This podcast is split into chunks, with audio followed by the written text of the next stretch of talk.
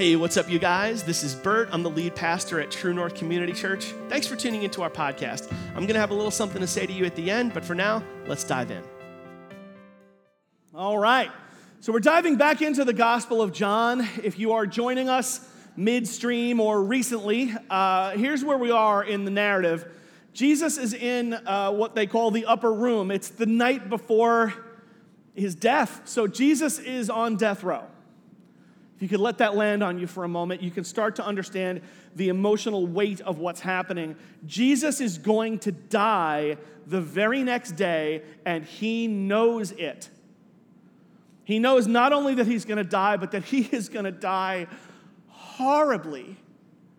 And so he's with the remaining 11. Judas has already done his thing and left the room, and now Jesus is embedded in a series of texts that theologians refer to as the upper room discourse. For you and me, it's the stuff he said to his followers the night before he died. So he's trying to prepare them for his departure. He's trying to get them ready to understand, hey guys, I'm leaving. I'm going to leave you. And they are freaked. They're just worried and they're nervous about what's going to happen. They're not overly concerned about what's going to happen to Jesus. They're just concerned about what's going to happen to them. So they're just, you can't leave, you can't go, you have so much more to do. They've just started to come around to the idea that Jesus is the Messiah. They've just started to come around to the idea that he is going to right the wrongs of the world. For a first century Jewish believer, Messiah is the one who's going to set right all the years of oppression and persecution that the children of Israel have faced. The Messiah is the one who's going to make sure everybody in the world knows these are God's chosen people. The Messiah is going to break the yoke of Roman oppression. And they've just started to understand that he's the Messiah, and now he's talking about leaving. So they're freaked, and they keep pushing back, and they don't understand what's happening, and Jesus is trying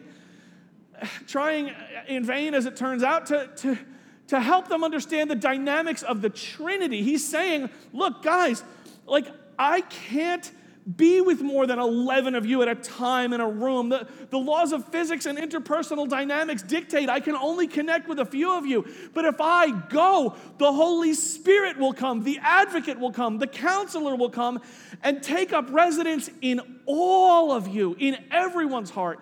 And that was new information. That was a new concept. The Spirit of God was something that dwelled without, not within. So he's trying to get them ready, and he's trying to prepare them for what's to come, and he's telling them point blank, this is going to hurt. What comes next is going to be really difficult. You are going to have trials. You're going to have sorrow. Life is going to be hard.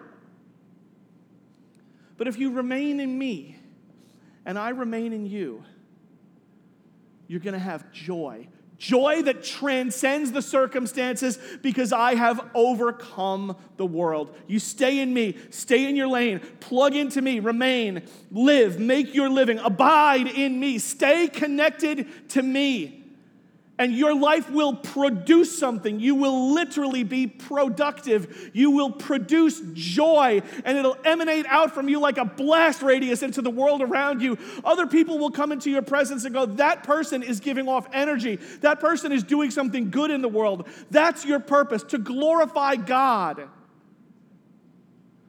He's trying to prepare them for all this, and they just don't quite get it. And then he speaks of this joy. If you remain in me and I remain in you, there will be a resultant thing. Joy will come up out of you. This is what will happen, and your life will begin to flow outward. So he's trying to spit all this stuff out to them, and then finally he comes to the end of what he says to them, and then he turns his eyes to heaven to pray. And that's where we left it off last week. Jesus has his eyes upward now. He's praying to the Father, and his disciples and we get to listen in. So this is Gospel of John chapter 17, right where we picked it up, where we left it off last week. This is John chapter 17, verse 13. Now I'm coming to you. Remember, Jesus is talking to God here, not to his disciples. Now I'm coming to you. I told them many things while I was with them in this world, so they would be filled with my joy. There's that word again. They'd be filled with my joy. I have given them your word, and the world hates them because they do not belong to the world, just as I do not belong to the world. I'm not asking you to take them out of the world, but to keep them safe from the evil one. They do not belong to this world any more than I do. Make them holy by your truth. Teach them your word, which is truth. Just as you sent me into the world, I am sending them into the world. And I give myself as a holy sacrifice for them, so they can be made holy by your truth. Okay, make them holy by your truth. Did you catch that? Don't sleep on that. That's big. That is a tie, that's a throwback. He is hearkening back to what he said 2 or 3 weeks ago for us, 5 or 10 minutes ago for them. Do you remember a couple of weeks ago when we landed on this verse that says, righteousness is available because I go to the Father? Do you guys remember that? Yeah, some of you are remembering more things. Rock on. I like that. Makes me happy. Okay. If you're new to church or weren't here a couple of weeks ago for us, a couple of verses ago for them, he says, righteousness is available because I go to the Father. And that landed funny. That was weird. What do you mean righteousness is available? Righteousness is available? Righteousness can just be like picked up. Righteousness can be had. I could acquire it. Yeah, righteousness is available because I go to the Father. So wait, whoa. This is a paradigm shift. New worldview coming into focus here. Righteousness is not a matter of the tribe to which I was born or the family to which I was born. Righteousness is not a matter of my heritage. Righteousness is not a matter of my behavior.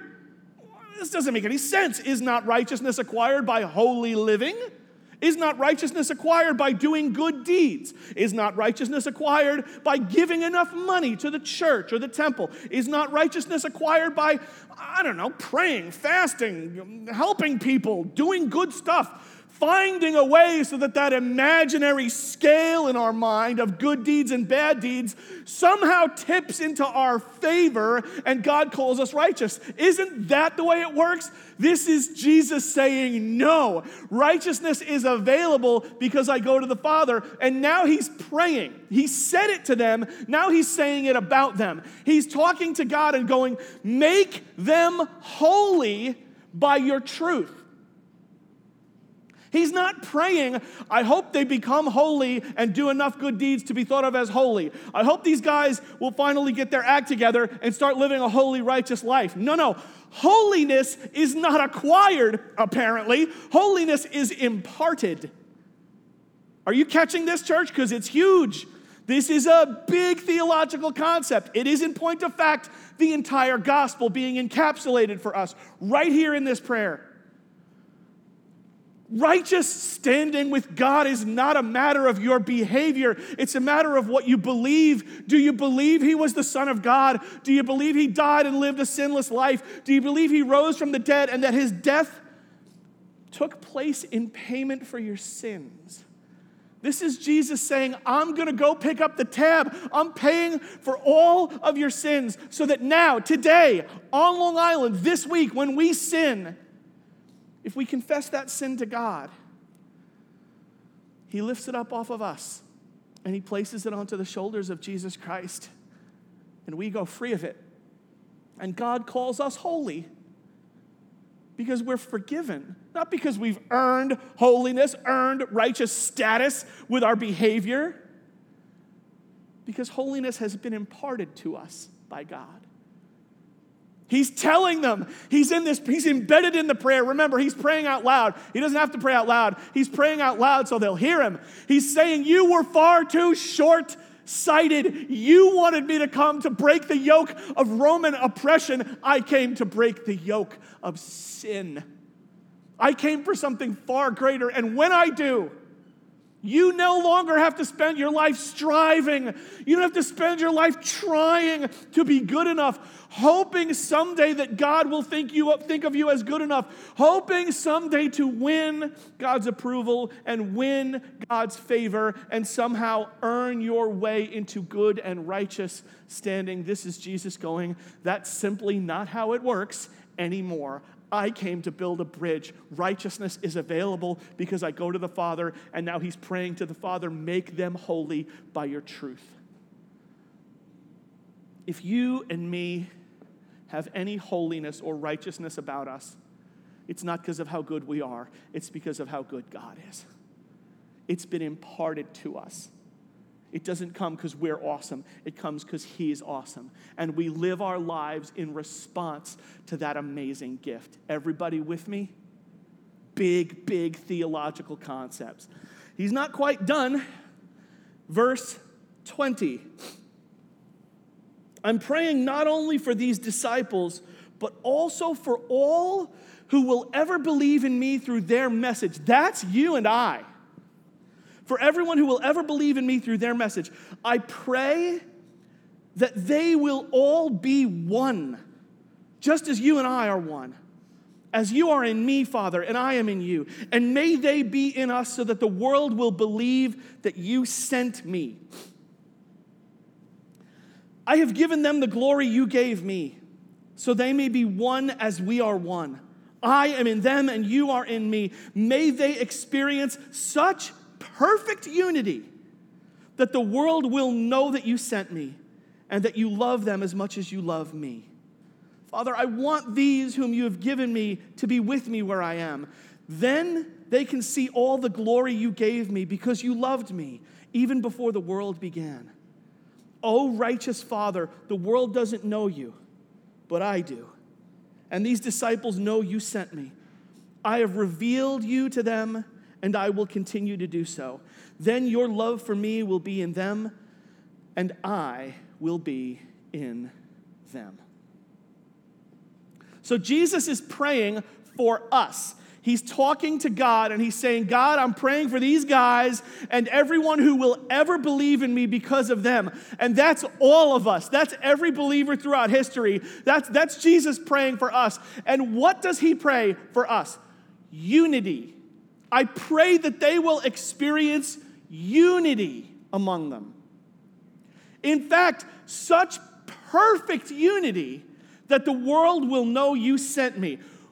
Our example to the world is to be such perfect unity that everyone knows that God sent Jesus Christ to earth. Like, that's the goal. That's what we're after. Now, how can we pull that off? In a church like this, where there's so many different backgrounds, we've got different schools of thought, different political ideologies, different philosophies, different ways of looking at Scripture. There's so much that we don't share in terms of belief. In fact, no two people in this room probably see things exactly the same way. So how can we be perfectly unified? How do we achieve unity? By properly dividing the line between right and righteous. Believers get this confused all the time. To be right, for many people within church world, being right makes them righteous. And this is not so. In point of fact, I actually think our church does a great job with this. I think for most people, most people's experience from what I've seen as I talk to people, as I talk to our staff, our team, our volunteers, and many of you, people come in here from many different walks of life. We focus on them. We keep the main things. We major in the majors and we minor in the minors. You follow me, team? You follow me? Everybody with me? I'm just checking. Got to check in once in a while. Make sure you're still there. We keep our eyes on Jesus, and from time to time, we're going to disagree on things. Yes? Come on, there's going to be disagreement. Some of you vote one way, some of you vote another way, some of you, and the way the party lines work now, it's like there are entire worldviews in the offing with that aisle between Republican and Democrat, and there are sections and subsections and subsections that we agree on or don't agree on. So how can we be unified? It's very simple. We love each other even if we disagree. We love one another. deeply and fully and freely. Even if we disagree, we reject roundly this idea that I'm right and I have a Bible verse to put a flag in, so I'm going to put the flag in the ground and say, here I stand on the word of God, and if you don't agree with me, then you're not right and therefore unrighteous. Right, righteous, wrong, unrighteous. That dichotomy is false. That's simply not how it works. And when you hear somebody doing that, proof texting and putting a flag in the ground, chances are you're listening to somebody who's about to weaponize the scripture. So my challenge to you is this, because you have a part to play in this, every one of you, me too. My challenge to you is this: when you encounter someone you disagree with, when you talk to them, when you connect with them, when you have your disagreement, when you have your moment and you bump into each other and things get a little tense, when that person leaves your presence, do they feel loved or do they feel judged? That's your homework. Do they feel loved? Are they sticky with the residue of love when they've come from a meeting with you and from time with you? Or are they sticky with the residue of judgment and disapproval? This is what we're called to. Nice and quiet in the room right now. I like it. Good. Landing on you, is it? This is homework for all of us. We're called to practice this, to get to a place where we experience such perfect unity. Yeah, hey, this is my friend and we disagree and we got a lot of things we don't agree on, but I still love this guy. I still love this person. This is still my brother or sister in Christ, and we may not agree on things now. We'll figure it out in heaven. We have enough work to do without sniping at each other. We are to be unified in our love for one another and in our love for the Lord so that the watching world sees unity, not judgment. And if we can pull that off, it would be spectacular. And it's my hope that each of us is striving for that, because that's what Jesus prays for you on his last night. And that was the end of his prayer.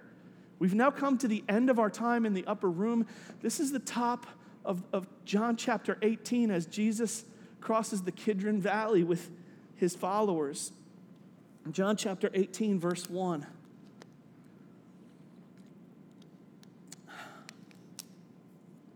After saying these things, Jesus crossed the Kidron Valley with his disciples and entered a grove of olive trees. Judas, the betrayer, knew this place because Jesus had often gone there with his disciples. The leading priests and Pharisees had given Judas a contingent of Roman soldiers and temple guards to accompany him. Now with blazing torches, lanterns, and weapons, they arrived at the olive grove. Jesus fully realized all that was going to happen to him, and so he stepped forward to meet them. "Who are you looking for?" he asked. "Jesus the Nazarene," they replied. "I am he," Jesus said. Judas, who betrayed him, was standing with them. As Jesus said, "I am he," they all drew back and fell to the ground. Once more he asked them, "Who are you looking for?" And again they replied, "Jesus the Nazarene." "I told you that I am he," Jesus said. "And since I am the one you want, let these others go." He did this to fulfill his own statement, "I did not lose a single one of those you have given me." Okay, so what just happened in this text? Jesus goes to this olive grove, and this is where he goes to just find a moment of peace, yeah? Do you have a place where you go to where you just need to clear your head sometimes? A place by the water, in a park, a parking lot? I don't know. Anyone know what I'm talking about? You just go someplace, sometimes you just need to be quiet for a minute. This particular grove of olives is a place where Jesus would go to clear his head. This is a place he would go to just breathe. And Judas knew it. So Jesus is there trying to collect himself, and this contingent of Praetorian guards shows up, and Jesus knows what's going to happen, so he steps forward and goes, "Who are you guys looking for?" And they say, "Jesus the Nazarene." And he steps forward and says, "I am he." And they all fall down like bowling pins. Did you catch that?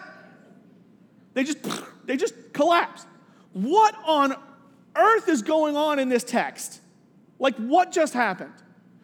Well, there's a grammatical nuance that might be easy for you to miss if you're not paying attention. When Jesus steps forward and says, "I am he isn't just coming up and going, "Oh, yeah, guys, that's me, present." What he's saying is, "I am." If you look at the scriptures, I don't think we got it on the slide, but if you read this in the Bible, the words "I am" are capitalized.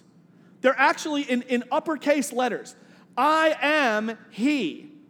It's a grammatical nuance you could miss if you're not paying attention. It harkens back to the book of Exodus. Do you guys remember the story of the children of Israel in captivity? And Pharaoh has the children of Israel enslaved, and God says to Moses, "You're going to go talk to Pharaoh, you're going to introduce yourself to the children of Israel, and you're going to tell Pharaoh to let my people go." And Moses basically looks at God and goes, "Yeah, I don't even know what to call you. I need a name. I need to tell them who sent me." This is that text, way, way back in the Old Testament, Exodus chapter 3. But Moses protested, "If I go to the people of Israel and tell them, 'The God of your ancestors has sent me to you,' they will ask me, 'What is his name?' Then what should I tell them?" God replied to Moses, "I am who I am. Say this to the people of Israel: 'I am has sent me to you.'" God also said to Moses, "Say this to the people of Israel: 'Yahweh, the God of your ancestors, the God of Abraham, the God of Isaac, and the God of Jacob, has sent me to you.'" So when God identifies himself to Moses, when Moses says, "We've only ever known you as the God of Abraham, Isaac, and Jacob. We don't have a name for you." This is Moses going, "Could I just get a business card here, dude? I don't know what to say to you, or I don't know what to say about you." And God says, "Tell them I am has sent you." Right there in the text, right there in the scriptures. Capital I, capital A, capital M. Capital M. I am. The present tense form of the verb to be. I know it's grammatically like weird, but that's what he says. "Yahweh, I am, has sent you. Tell them." Jesus does this again earlier in the book of Romans. Romans chapter 8. He's arguing with the Pharisees. And he says, "Your father Abraham saw my coming and rejoiced." And they go, "You're not even 50 years old. How can you say that you know Abraham?" And he says, "Before Abraham was born, I am." Capital I, capital A, capital M. I am. The present tense form of the verb to be. The very name of God. So when Jesus steps forward, when they say, "We're looking for Jesus of Nazareth," he doesn't just come forward and go, "Yeah, that's me, guys. What's up?" He steps forward and says, "I am." He uses the name of God, and they fall down. So what is happening? Well, I didn't know, so I looked it up.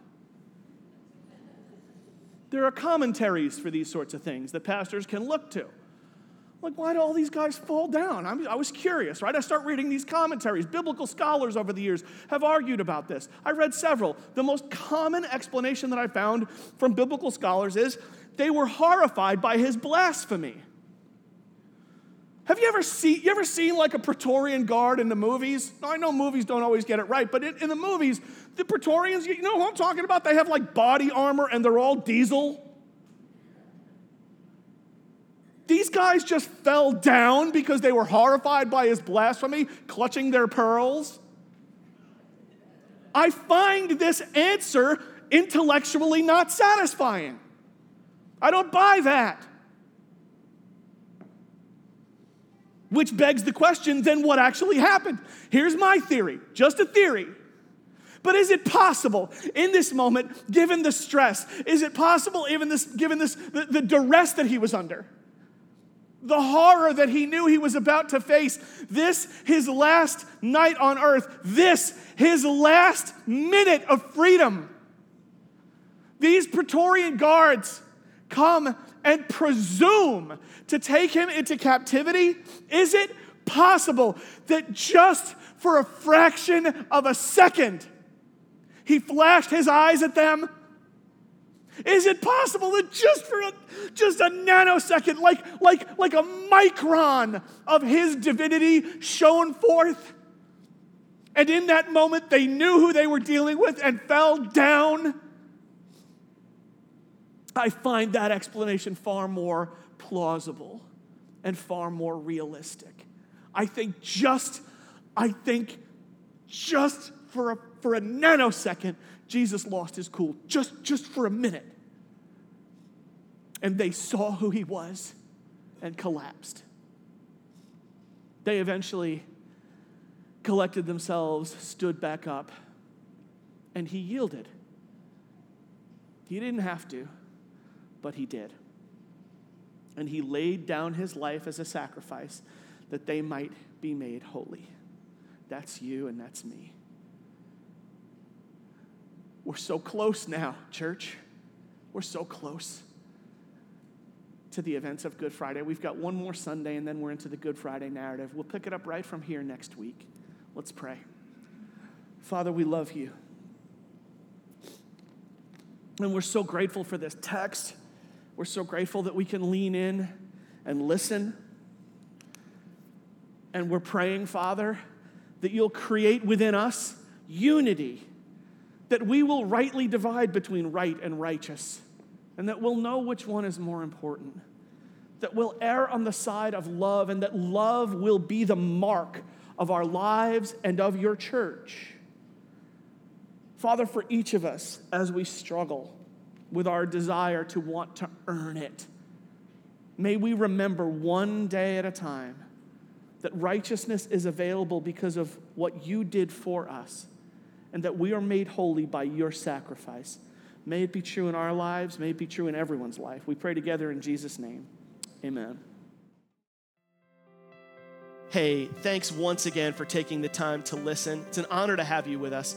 If you'd like to support our church financially and help us continue to put this content out there for free, that would be a really big deal to us. We're completely supported by the contributions of the people that come to our church.